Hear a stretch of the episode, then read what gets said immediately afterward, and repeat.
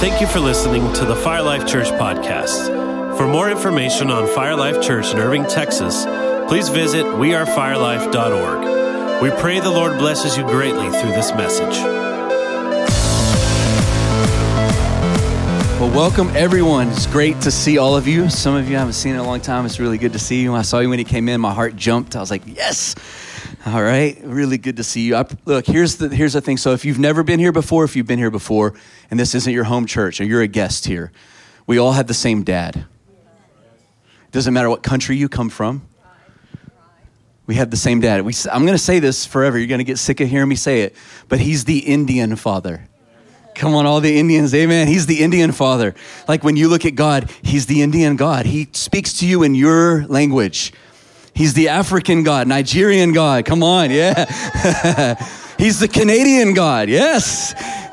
He's the Texan God, yeah. He's the Mexican God, yes. Come on. Am I missing? Oh, Peruvian God, yes. Woo. Uh, where are you guys from? South Sudan. He's the South Sudan God. Come on. He's a Hawaiian God. So when we see him, he's not the white God. He's the nations. And he's all our dad. So we get to come together and we get to love on God. And so our prayer is that when you come here, you feel like you're in your dad's house. Come on. So, welcome. We welcome you. We ask that God would do something special for all of you that are guests. This is an exciting day for us. 60 years man i can't even um, i can't imagine starting something and it lasting 60 years. Like you know i'm working i want my marriage to be one of those things like a 60 year marriage. I'll be really old i'm sorry babe. Uh, i definitely won't have any hair. Uh, but man I, starting something and it lasting 60 years is something to be honored. Um, and so 60 years ago, I'm not going to go through a whole lot of stuff. I'm, I'm more, I was telling them, I love days like this, but I'm more interested in, in gathering with Jesus. Like, like I want to celebrate, but like he's the reason that it's still here. So if we make him the center, then we'll still be here in 60 more years, right? And so, but 60 years ago, some people decided, hey, there needs to be a church over here. It needs to be Pentecostal. We need to see miracles, signs, and wonders. And they started meeting in a little two story house over on Shady Grove. Come on. Some of you remember that location. And God met them there humble beginnings, right? They, they, they, they grew from there and it, it went on. Pastor E.L. Terry was a founding pastor of that church. Um, he was a wild man. Like, I mean, you, I found this internet is awesome, okay? It's really horrible, but it's also awesome. I found a sermon from E.L. Terry on YouTube. And he sounds like you would think he would sound from the 60s. He's like going after it. He sounds like my papa. I was telling my dad, sounds like papa. He's like, yeah, like you feel like you need to repent. Doesn't matter what he's saying. Just like, yeah, I gotta go. I gotta make things right. This guy knows something I don't know. I need to go. And he sounded like that. And he had this authority and he believed in miracles, signs, and wonders. I wanted to say one of the really cool things about E.L. Terry was he was he had a heart for the nations. And when i found his his bio he passed away years ago um, but he went to over 103 nations islands and states. He had a heart for the nations. And this is this is so cool uh, because of what god's doing here what we see is on the way. One of the biggest impacts he had in his life was in india where he spoke it. It's just it's like god knows like come on I believe that someday this church is going, you will walk in and think it is an Indian church. I really believe that. I feel like there are going to be so many Indians saved, healed, and delivered. And it's cool to think that our founding pastor had a heart for India. And here we are, not even knowing. And the Lord drops this thing into our heart. And we're like, I don't know, Lord, why are you doing this? What, what is this? And the Lord was like, I'm weaving history together. I was, I was in the past and I'm in your future and I'm lining things up for you. So uh, I'm excited. And then after him, we had a wonderful pastor named Brother Jerry Bray. And he was just a sweet man. I even remember him as a kid, which, if you remember someone as a kid, they must have made a good mark or a bad mark on you. He made a great mark. He felt like Santa Claus. That's kind of how I felt about him. Like, he just seemed like the guy's really nice, like, you know, grandpa, like a guy you really love. And he pastored here and he did an amazing work. And the church really grew under his ministry. He also had a heart for the nations. All right. And then after he left and went to Atlanta, Georgia to pastor, the next pastor who came was Brother Brockler, Brother David Brockler. And he served in the military, which I didn't know that. He was in the Navy in Korea. And he was a man with a heart for the missions.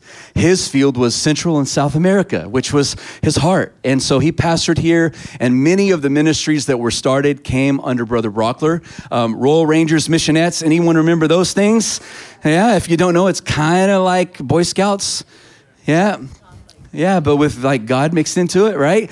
Um, and not not the creepy stuff nowadays. Like it was like real stuff. Like I remember tying knots and learning about Jesus, right? So anyway, Royal Rangers, Missionettes, Solid Rock Youth Ministry was started back then. Men's and women's ministry, uh, kids crusades. They, they had bus ministries going. I have a picture of the old orange bus they used to drive around. It was hideous looking. I found a picture of it. Like, that is the ugly. They're like, find me the ugliest color that you could find, and I want to put it on a bus because I want everyone to see us. And that's what they did. And I remember Doug Rowland driving the bus. Anyone remember Doug and Diane Rowland? And Doug always told us there was a secret turbo button on the bus and that, that it, would, it would go slow, but then he's like, but if I hit this secret turbo button, it will go really fast. And there was no turbo button, but he made us all believe because he was like six foot five. I don't know how big. He was a huge man. He was like Grizzly Adams. He looked like Grizzly Adams. All the older people that know, he looked just like that guy. Anyway, so great things happened in that. And then after Brother Brockler left, my dad, which my mom and dad are, which are here, which awesome. I'm going to introduce them, but yeah, we welcome you. Yeah, so in 1989, they, man, a long time ago. 1989, they accepted the pastorate of the church, and I'll tell the story because it's hilarious, it's funny. I was so mad. Like, I grew up in, in North Richland Hills. I was all lined up. I knew all the coaches. I was about to go into high school. Like, I felt like I had my friend group, and my dad's like, We're moving to Irving. I'm like, No, we're not. I'm going to pray they don't vote you in. I hope you don't get the vote. That's a true story. And and so we're in the little office, Brother Brockler's office, and they're counting the votes, and I'm sitting there like I'm I'm praying against it. You know, I'm in witchcraft over here, right? Praying soulish things, and. And uh, sure enough, I think it was a unanimous, like a unanimous vote, 100%. I was like, oh, great. And so I remember I stormed out the building and went out in the front, and Richard Norris came and found me and even know Richard Norris, and he was an older teenager. So I was 13. Uh, maybe 14 at the time, and Richard Norris was five years older than me, so. He was, you know, he looked like an athlete. He was a cool guy, man. He came out and put his arm around me. He goes, "Hey, I know it doesn't feel good today, but you're gonna be really happy this happened." And that's true. I was really happy it happened. So my mom and dad, they took over. They pastored for 28 years. This was their house. Like 28, come on, yeah. I actually have a slide, Josiah. If you'll go to the slide right before the sermon, like there's just kind of a brief thing that I wrote up about these guys. For 28 years, he's these guys. they he, under his supervision, the, the, Assembly of God Tabernacle became Family Worship Center, and then became More to Life Church, and moved to this location. Sorry if I'm standing in. Uh, this room gives us a lot of challenges with our graphic stuff, but thank you for patience. But hundreds, hundreds, and probably thousands of people were saved, healed, and delivered this is a revival church. And I want him to speak a little bit more to this, and then I'm going to tie it up at the end. But like, I remember growing up, I was the weird kid at church, at school, because I went to the Holy Roller Church. And they literally knew that we were the holy rollers. We were the tongue talking, people got saved, healed, delivered. Like that happened. That was what I grew up in. I grew up in church even when I was like bored as a little kid. I remember sitting on the pew though and still seeing the move of God, the hand of God. And um, that was because they stirred the hunger for it. And that's the one thing I will always say. My dad has always prayed and, and asked God and believed God for revival. That's what he's always asked for. And that's what this church's DNA is. From E.L. Terry all the way to my dad, like that's what the house was. It was known for being Pentecostal. And one of the things I always try to remind him of is that during his time, dozens of people yielded to the call of ministry. Dozens. I, I was trying to start making a list, and I'm forgetting people that I, I was a kid and don't remember people's names. I mean, there are dozens of people. And many of them, if not most of them, are in full time or in some sort of ministry today, right now. That happened because he had a heart for that. Some of you may not know back in the day, they used to sell books, and my dad had an album. They had, had tapes, you know. I, f- I found one of those, and I almost brought it out. But um, uh, I've Got Joy is the one that I have. Uh, so, but all the sales that came from that, he put into a scholarship to help people that were going into ministry. I remember him doing those things. He sowed into people. uh, all of us young people, if you were, if you served in this house as a teenager, would you raise your hand? You gave us a chance to be crazy on a Sunday morning, even. Come on, he would let us lead worship. He would let us preach, do skits. He, he would let us stage dive. I know it probably made him crawl, like all the stuff that we did, but he was like, you know what? It's your kingdom too. And I want you to know that it's yours. It's not just for us, it's for us and our children's children.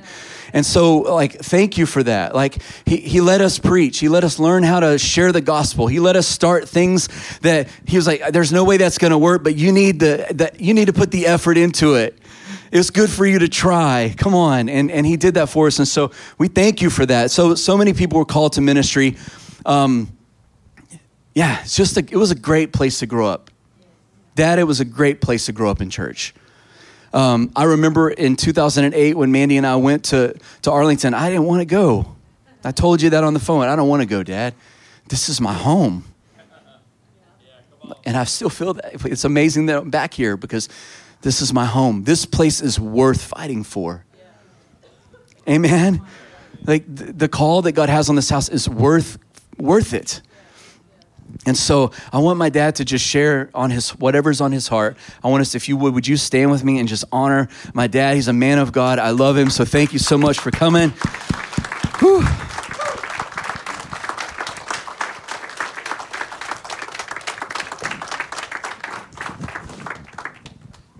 Thank you. Karen and I are honored to be here today. We um, we're excited to see all the renovations and things. Y'all have made the place your own, and it looks fantastic. And uh, during praise and worship, uh, I almost popped all of my buttons off because all of my boys were on the stage, and Kyle has an anointing to lead worship, and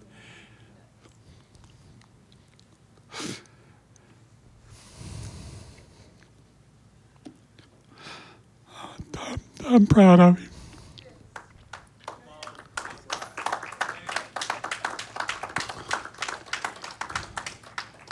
Saw my grandsons all playing up here. Wow. And then Jared, the job that he's doing here is phenomenal. I could spend the rest of the day talking about memories. it's good to see a lot of you that I haven't seen now in about six or seven years. We've, uh, most of you know, we're in Waxahachie now at University Church, and God is blessing the ministry in a phenomenal way. Um, we're just having a, Karen and I are having the ball of our lives. We really are. We're having more fun than we've had in a lot of years. Our years here at this church um, meant so much to us. Um, it um, we'll never forget. We'll never forget you. And I have so many of you come in today and and shake our hands, hug us. You're welcome to hug us. It's okay. We uh, we're delighted to be here. I don't want to take a lot of time this morning but I do want to challenge you a little bit. Uh, I want to talk to you today about open doors and adversaries. Uh, when they, I remember when they started this church. My dad came to pastor here in 1963. Uh, I was just about maybe 12, 11 or 12 years old. And uh, I remember them starting that church down there on 1010 East Shady Grove. Never thought I'd be a part of it. And uh, years later, when we went, we uh, we came and we sort of served as volunteer staff for about two years, and then we went to Fort Worth and pastored for nine years. Brother Brockler tried for about three years to get me to come back, and I told him no. I said I've already been to Irving. I don't want to go back. And uh, our church in Fort Worth was doing well, but God began to stir something in my heart, and um, uh, he called me again and he said, I've resigned and I recommended you to the board and um, I want you to come. I said, I don't have any desire to come. And so he kept on and kept on and kept on. And finally I said, All right, I'll meet with your board. And uh, I left and I told Karen, I said, Well, I'm going to go tell them I'm honored and uh, flattered that they would even consider me, but I ain't interested and I sat down in a, what was a messy office. Those of you that were around then, you know Brother Brockler had a messy office. And I thought, this is not appealing at all. And I hadn't sat there five minutes and I heard the Lord say, This is where you're going. And so I came home and told Karen she wasn't happy. Jared wasn't happy. No, nobody was happy, but I was happy. And God began to bless us.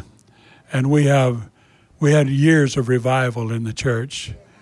Years, probably close to 15 years of constant revival where people were being saved, delivered. Uh, Debbie came out of Teen Challenge, and and God gave her the gift of evangelism. Uh, Debbie brought more people to church than you could shake a stick at. And I know I'm taking a little bit of time, but is that okay? And uh, I got the microphone, anyways. So, um, and then when it was time to go, I knew it was time to go. And um, we were doing various things, and Jared and Mandy called and said, We feel like we're supposed to come back. And I felt affirmation in my spirit. I knew the church would be different. Uh, they had to put their own signature on it and, and their own vision and everything. And Jared said, I want you to stay. I want his, in his words, I want you to be the apostle of the house. And so I came to him, I said, I'm not staying. And he wasn't very happy. And I said, uh, Look, if I stay, every time you want to make a change, they're going to look over and see if I'm okay with it. And I need to let you be the pastor of the church. And we stepped out and we we went back and forth to Denver for a year, uh, every other week, and pastored a little church up there that was dying, and God restored it and blessed it. And and after about a year, uh, the Lord said it's time to move on. We got him a pastor and came back, and we're working um, around the district helping churches that were struggling. And then Waxahachie called, and uh, here we are. We've been there now six years and God has blessed tremendously. It's uh, the church is going through a revival. So, but we uh, we pray for you. We pray constantly that God will bless this house. Um, when this is not in my notes, so you told me to do what I wanted to do. So, when when we uh, were down on Britain Road, and this is where most of you were with us at Britain, uh, when we were there, we knew it was time to make a change. And we looked all over the city and we couldn't. And this place came open. When I first looked at it, they wanted $3 million for this property. Um, I looked at it and said, no, it's an office complex, it won't work. And a year later, my real estate agent called me and he said, Look, you know, that building you looked at, I think you can get it for about a million one. Well, that's a big discount. So we came and looked at it again. I felt a tug in my spirit that this will work. You know what we bought this building for? We bought it for $850,000 cash. Cash. Uh, the property is probably worth about four million now with the economy the way it is. So you're setting in a prime location, and I felt like the Lord told me that this was going to be a place that could affect and impact not just a part of a city, but the, the business world. Las Colinas itself is about a, a $5 billion tax base by itself. You've got some of the largest corporations, I'm sorry, a $15 billion. Some of the largest corporations in the world are here, ExxonMobil, others. And I felt like that this could be a lighthouse and a place to not only impact apartments and homes, but businesses that and and, and Jared, I, I, I want the Lord to stir that in you that that uh, uh, we got a call one day from Microsoft that one of the vice presidents there said we want to start having meetings. Well, it didn't work out for us. We couldn't do it, and whatever happened. But he said if we can start having a breakfast, for instance, I can bring 200 people. Well, I think you can get this place set up to do that, where you can begin to minister to those. And so uh, uh, the opportunities here are tremendous, what God can do. We cannot limit ourselves by a location or by a building or what we don't have. If the other side of this building can be developed, you can run probably 800 to 1,000 people here at a time. It can happen. We've already talked to the parking to the facilities around us, they'll let us park on it. We just have to find a way to get this thing up and going to that. And I think you're going to get there. You know, in, in the things in the things that God is about to do and God is doing in our world today, it's it's unimaginable to us what God can accomplish in a short amount of time. When I came to to uh, to uh, Waxahachie and I sat down on the pew and God spoke, "This is where you'll finish your race," and I said, "God." And he showed me a vision of what the place looked like. And I said, God, I don't know if we can get this done. I'm getting old. And he said, You'll have enough time. Don't worry about it. And God began to talk to me about an acceleration of time and acceleration of events. And I want to speak to you in a prophetic sense this morning. Get ready for an acceleration of what can happen as God begins to move. Our economy is not good. Our economy is built on a house of cards. And I don't claim to be a prophet or a son of a prophet, but it will, it will collapse. And it's not going to collapse very long from now. It's going to happen. And they're already talking about taking away the dollar and beginning to create uh, other things. And we, we saw that in the book. The book tells us what's going to happen. And so, uh, people are looking today for something that's solid, something that they can anchor to. And and I believe that they're going to say, I remember a church over there sitting on the side of the road that, that preached the gospel, that had church, that had a tremendous anointing in the house. I'm going to go see if God can help me through my circumstance and situation. And I'm telling you, as a church, get ready for that. My text today is found in 1 Corinthians chapter 16 and verse 9. And allow me to paraphrase it. Paul says, I'm going to stay here at Ephesus for a little while because God has placed before me a great, a great, I want you to hear this, a great and effective door has opened to me. And there are many adversaries. And I want to talk to you for just a few moments about this the great open door and the many adversaries. Difficulties come to every one of us. But God is saying there are great open doors for us, effective doors but there are many adversaries. I can tell you for every open door that God has made, there has been an enemy that has come to try to fight me from going through that door or accomplishing what God has shown us in that door. Every time God has given me a vision or any pastor a vision, there's always an adversary that rises up and says it can't be done. God is ready for us to walk through those open doors. And let me tell you, if you don't get anything else this morning from what I say, Everything is rigged in our favor. Everything is rigged in our favor when God shows you an open door, He knows what our inadequacies are. He knows what we cannot accomplish in ourselves. But God shows it to you because He knows that what He can accomplish through a willing vessel is greater than anything the enemy can do against us. And so the enemy, uh, the enemy also believes that when God shows you an open door, it can happen because He puts adversaries in our way to try to prevent that from happening. Jesus Christ comes to John the Baptist and he asked him to baptize him. And John said, I'm not worthy. He said, I don't care, baptize me anyway. And so he baptizes him, and as he comes up out of the water, a, vo- a, Holy Spirit in the form of a dove comes and sets upon him, and he hears a voice from heaven. The whole place hears a voice. This is my beloved Son, in whom I am well pleased. Read the next verse, and immediately Jesus was driven into the wilderness to be tested and tried. An open door shows up from front of him, but an adversary comes for 40 days and tests him and tempts him and does everything he can to prevent him from going through that open door, but Jesus made it through the open door. Aren't you glad for that? I'm telling you today, it's stacked in your favor. God is for you. And if God is for you, who can be against you? God is able to do exceedingly and abundantly and above all we can ask or think uh, uh, uh, that who He can do. We are assigned to win. We have been ordered to win. Are you listening to me? Remember this God and Satan are not co equal. Jesus won this battle, Jesus defeated him soundly. And as a matter of fact, he said, I've got the keys of death, hell, and the grave. Jesus came out of the tomb victorious. That hasn't stopped the devil from fighting. He fights everything, but he knows he's losing. He's losing.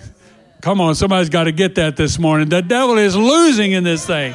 God, I read the back of the book. God's going to win. He said, I will build my church, and the gates of hell shall not prevail against it. He said, I'm coming after a glorious church that's without spot or without wrinkle. I'm part of that glorious church. How about you? Praise the Lord. Somebody shout hallelujah. so we're called to occupy, and we're called to possess what He's already taken for us. Um, this church was designed, I believe, in 1963 to impact a, region, not just a neighborhood, but a region.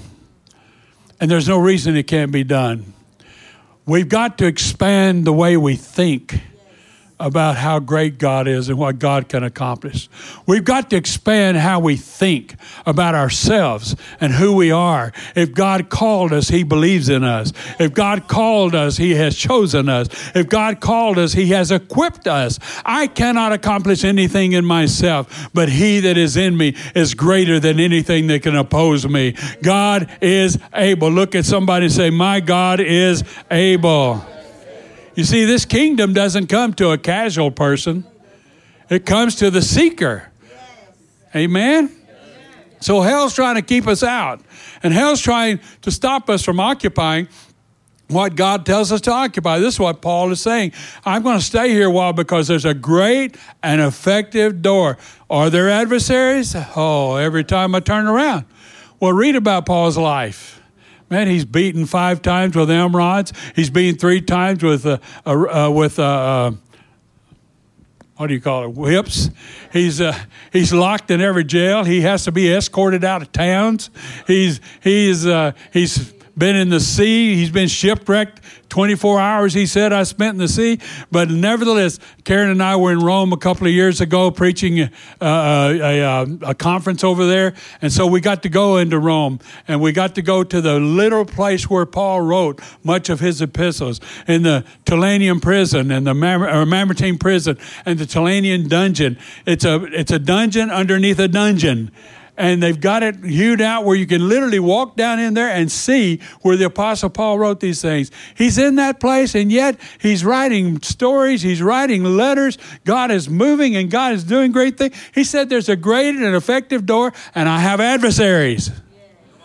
Well, we're going to have adversaries. There's going to be people who say it can't be done. I'm telling you, in the now 43 years of pastoring, I can't tell you how many times I've been told it can't be done. I can't tell you how many times there's been opposition. Sometimes the opposition comes from people you love dearly. Sometimes it comes from your friends. Sometimes it comes from your coworkers. There's always opposition, but we got to stay focused on God. We got to stay focused on what God is trying to accomplish and what God wants to do in our lives. And we cannot be sidetracked. And you've you've been around me anytime you heard me say it. Our enemy is never a person. There's always a spirit that's trying to uh, manipulate and work through them. And so we fight that spirit and we war against principalities and powers of darkness. But greater is He that's in us than He that is in the world. Somebody say. Amen. You see, the, ne- the moment your next assignment is revealed, your next opponent is revealed. Get ready for it. uh, and the Bible is filled with them. You know, God, God gives Nehemiah a vision. Go back and rebuild my city. Go back and build them. Well, Sanballat and Tobiah and everybody around tried to stop him, prevent him. They laughed at him, said, if a fox runs into it, it'll knock it down. It'll never work. But he says, I'm not going to come down on the wall and mess with you. I'm doing a good work. And he says, so built we the wall in 52 days because the people had a mind to work. Don't let the mind to work escape you. Hold on to it because the kingdom of God comes through work. Work. work your work your fingers to the bone. What do you get? Bony fingers. It's work. It's work. You see, something is trying to keep you from possessing. Something is trying to prevent you from gaining what you're supposed to gain. Satan will tempt you as to who you are. That's what our greatest struggle is today. In America, we have people that don't even know what sex they are. Come on, ask the doctor that delivered you. They can tell. We have confusion today, mass confusion. Our kids today are literally being, uh, they're being brainwashed. And we as a church have to stand up and say, this isn't right. God made man, God made woman. There's not 119 or whatever it is, different things that you can be. it's confusion. It's not of God. So there's always something to struggle. And Satan wants you to fight about who you are. Listen, tell the devil every day, I know who I am. I'm a child of the Most High God. I'm an heir of Jesus Christ and a joint heir. I am somebody and I know who I am. I don't walk around in pride and arrogance, but I know that I know that I know my name has been written in the Lamb's Book of Life. I've been called by God and chosen by God, and we're going to do the things God has told us we can accomplish. Somebody say, Amen. Something is trying to keep you from possessing. Don't let it happen. When you open the door, your assignment is revealed and your enemy always shows up. Now you got to follow instructions. What does God want me to do? What does God want me to do? Moses leads Israel out of Egypt's bondage. There have been 10 plagues. Pharaoh finally says, You can go. They go. And as they're leaving, Pharaoh's army decides you can't go. So they start chasing them. And they come to the Red River, and Moses starts to whine. Don't let a spirit of whine get on you. Look at somebody say he's talking about you.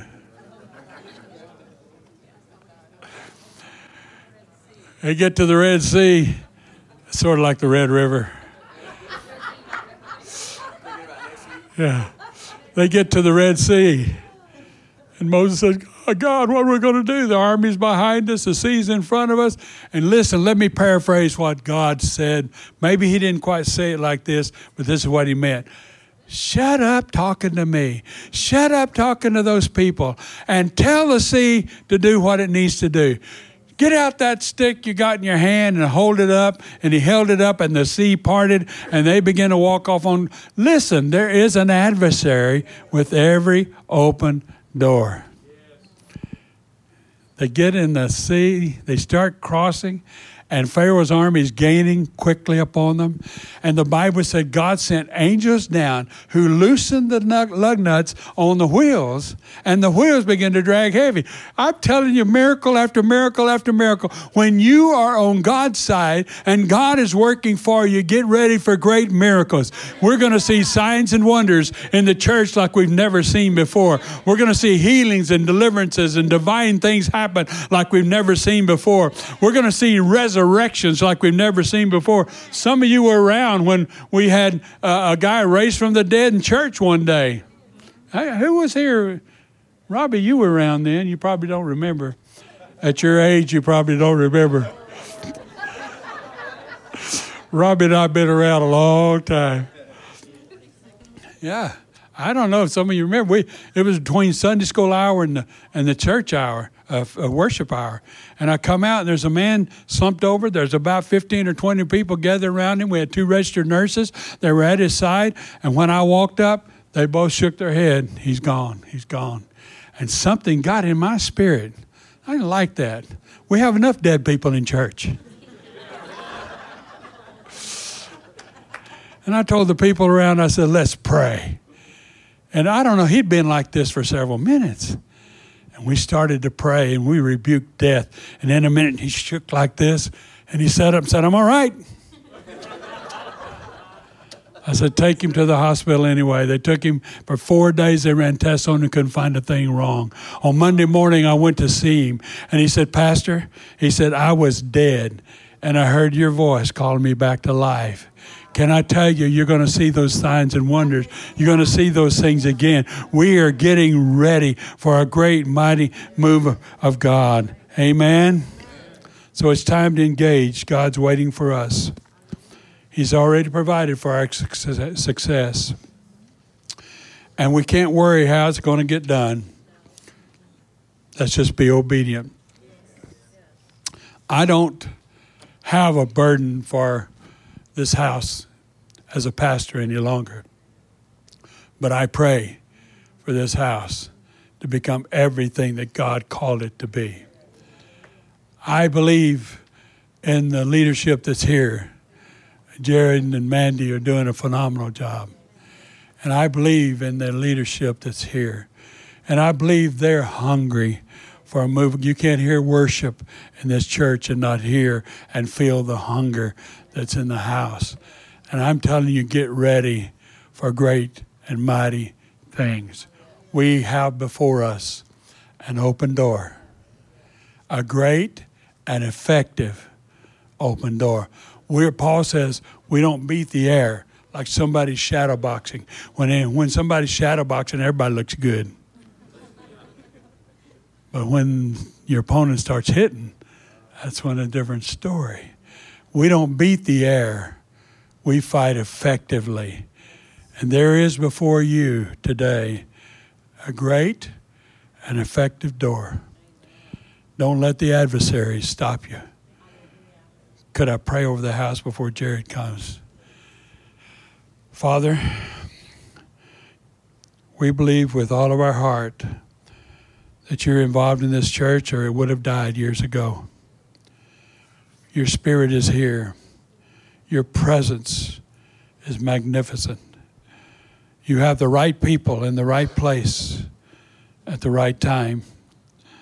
There's an open door that no man can shut. We know their adversaries. We know their things that fight against us. But we know without a shadow of a doubt when you open a door, no man can shut it. So we pray for your will to be accomplished in this house. We pray for men and women to rise in the strength and power of Holy Spirit and accomplish the, the things that people say cannot be done. You said, eye has not seen, ear has not heard, neither has it entered the heart of man what God has in store for us. We believe that's talking about now, and you're moving now. And we know again that things are stacked in our favor. And so we thank you for this open door. May there be great grace great strength. In Jesus' name. Yeah. Amen. Awesome. So I'm going to close with this, all right? So I'm officially closing, all right? Um, what, what does the next 60 years look like? And here's, here's the key. The Lord gave me two questions. He's like, What happens when, when we say yes to God? Would you ask that question? Would you say, What happens when I say yes to God? Let's say it again. What happens when I say yes to God? And then the second question is, What happens when a group of people say yes to God?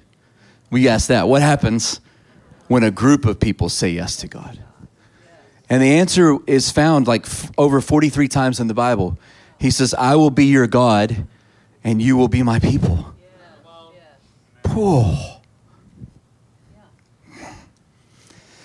I will be your God and you will be my people. I will make a covenant with you. And that's what the Lord's saying to the house. There's a covenant with the house. And it's not around um, theology matters, church business matters, all that stuff matters, but that's not what the, the covenant that God's made with us is about. It's about making a dwelling place for his presence. In 2 Samuel 7, David is talking to the prophet and he's in his own palace. David is in his palace and he's looking around and it's beautiful. His house is the way he wants it. It's gorgeous. It's decorated really well. And David begins to feel guilty. He's like, How is it that me, a king on the earth, live in such a beautiful palace when God has no place to dwell? He's like, I shouldn't have this beautiful house, and God has nowhere to go and he begins to long to build a house for God. So he didn't have to move from tent to tent, from place to place, but there could be a place where God inhabits. And David begins to desire and long for the building of a place where the presence of God would dwell. And the Bible says that Nathan said to David, Go ahead, David. I hear what's in your heart right now. Go for it. Do all that's in your heart. And then God told Nathan to tell David, Thus says the Lord. This is 2 Samuel 7, verse 5. Go and tell my servant David, Thus says the Lord, Will you build a house for me to dwell in? And that's the heart of, of Fire Life and all the names we were before. Like, I, I'm interested in all the stuff that comes with it. I, I love the idea of miracles, signs, and wonders. I love the idea of the nations coming. I love all of it. I love the idea of this room not that this room becomes our youth group room. I love that idea. This would be a wonderful youth room. Like I was telling my dad before, like, this is a perfect youth room. It doesn't feel like a sanctuary, but it feels like a great youth room. I, I love that idea, but I love celebrating 60 years, but I, my heart is one is for one thing. I want to build a place for the Lord to dwell. I want my heart to be a place for him to dwell. I want my house to be a place where his presence rests. Amen. You see throughout all of history, God's greatest desire is to find a place to live. That's why he built a garden.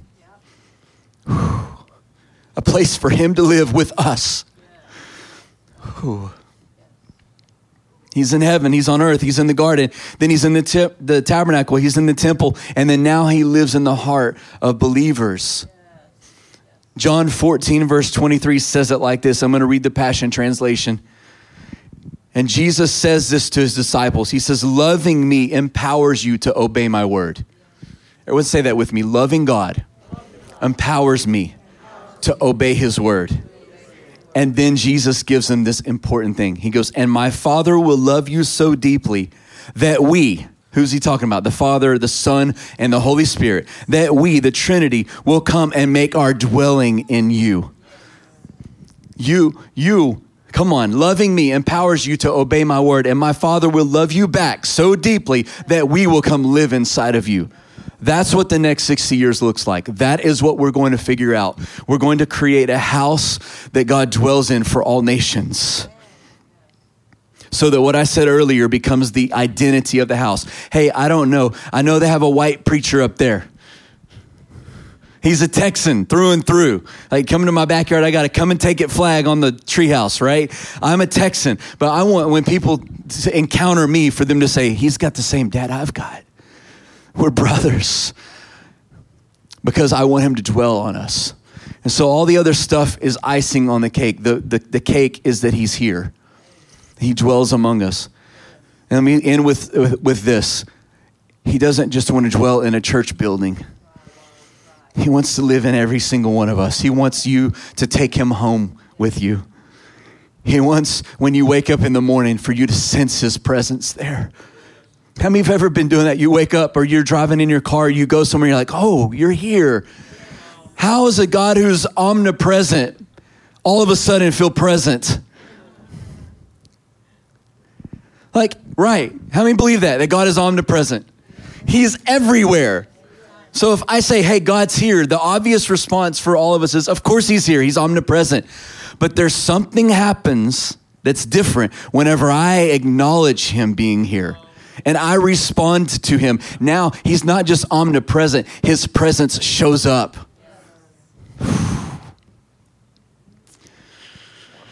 Come on. So he can be found anywhere, but he wants to be found somewhere specific. And that's what we're here to do. That's why we exist. It's about his presence. And he doesn't he doesn't withhold from anyone. Like a lot of people disqualify themselves and say, I'm too bad, I'm not good enough, I don't know enough. Stop it. He loves you so much. It's, it's actually His love that causes you to be able to obey Him. And He will love you so much that He will come make His home in you. That's what He wants. And when He shows up inside of your house, inside of your heart, nothing's impossible. Amen? So, would you stand? So if I was going to say we have a mandate for the next 60 years, it's to do that, to host him well.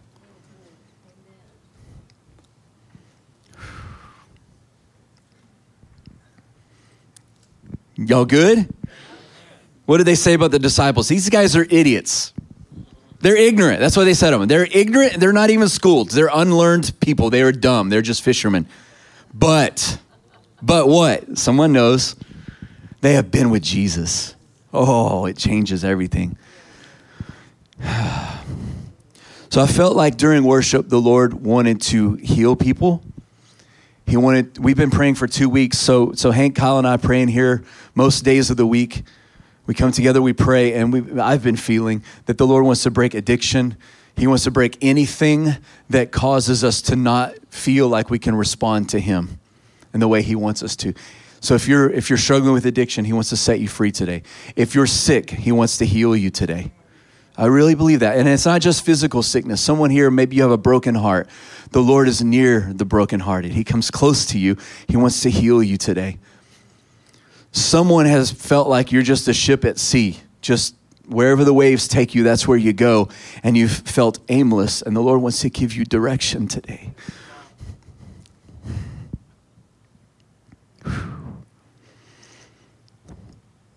Some of you have struggled with generational issues that you want to be set free from that showed up in your parents or your grandparents or your aunts and uncles and you're like i don't want this anymore and the lord wants to say you can say stop today to it and the blood of jesus will raise up a standard. Come on. So father we come to you right now and we love you. We do love you. Why don't you just tell him you love him? Come on. We do love you and we feel so loved by you as well. There's no one like you, God. Before we before we end in prayer, would you just talk to him, worship him, tell him, there's no one like you, God. There's none like you, God. Come on. Jesus, your name is above every name. Yeah, yeah.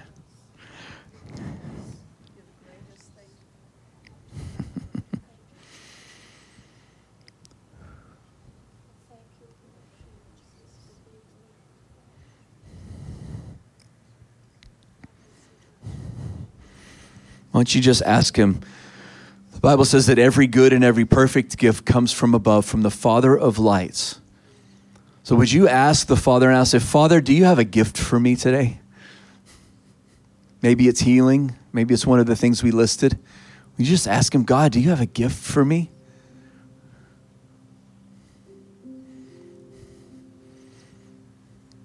If you heard him say yes, or if you saw him just smile, like some of you just saw him smile, why don't you just put your hands out it's like you're receiving a gift? And we're just going to receive it from him. It's the Father's good pleasure to give us his kingdom. Yeah. Why don't you just tell him, I receive this gift you have for me? Now you need to ask him, what is it? What is this gift?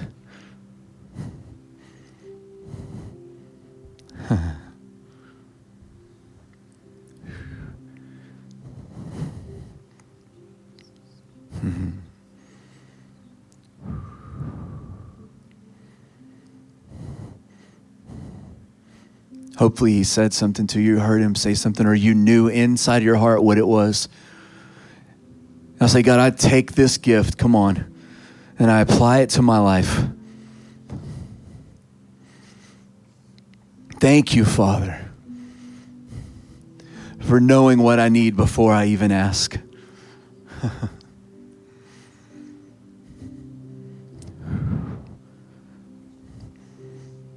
now, would you just do me a favor and just lay your hand on your neighbor's shoulder and would you pray for them? Something happens when we pray for each other. It's, it's just different. Yes, Lord. Your anointing is here. Your presence is here. Do whatever you want to do. Do whatever you want to do. This is your house.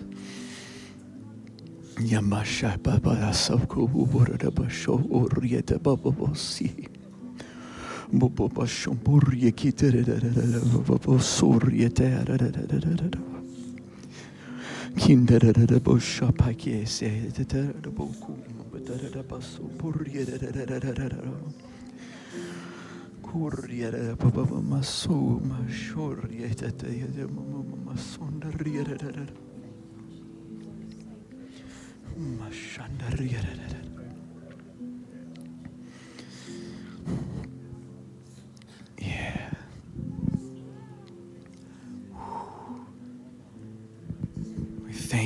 God. We thank you, God. We thank you, God. Ooh. Yeah, and I just thank Him. We thank you, God, for what you're doing. We bless your name.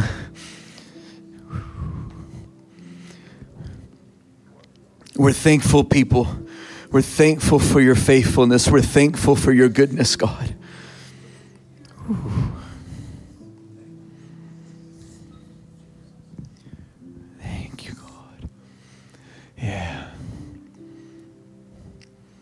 Know, if you're if you're still carrying a weight, if you're still carrying a burden, or if you feel like it has not lifted, we have an altar team that's going to meet here at the front. But before they do, I'd like for you to bow your heads and close your eyes. This is really important business. If you're here and you would say, I'm not really close to the Lord and I need to make things right with Him, if that's you, just lift your hand up and you can put it right back down right where you are. I'm just, I'm far from Him. Yeah, thank you. Come on. You just now reaching out to Him, He's come close to you. I ask that He would flood you with His love right now. Anyone else? Now, all we're going to do is we're just going to commit ourselves unto the Lord. We're going to ask Him to be our God, to be our Lord. So, would all of you pray this with me? Like, I don't feel like this is ever um, old, an old thing. This is something we should continually do, but we're going to ask Jesus to be our Lord. It means something different the longer I walk it with Him. So, it's a relevant prayer. So, would all of you pray this prayer with me? Father God, I thank you for your plan of salvation.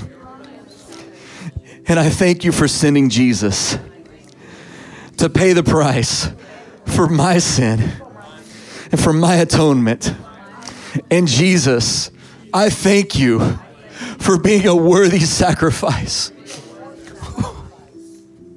for being spotless, and for taking away my shame and my guilt. And I ask you, Jesus, Son of God, Will you be the Lord of my life? I give you control. I will walk with you all the days of my life. And I will learn your ways and go on adventures with you. Come on. In Jesus' name, amen.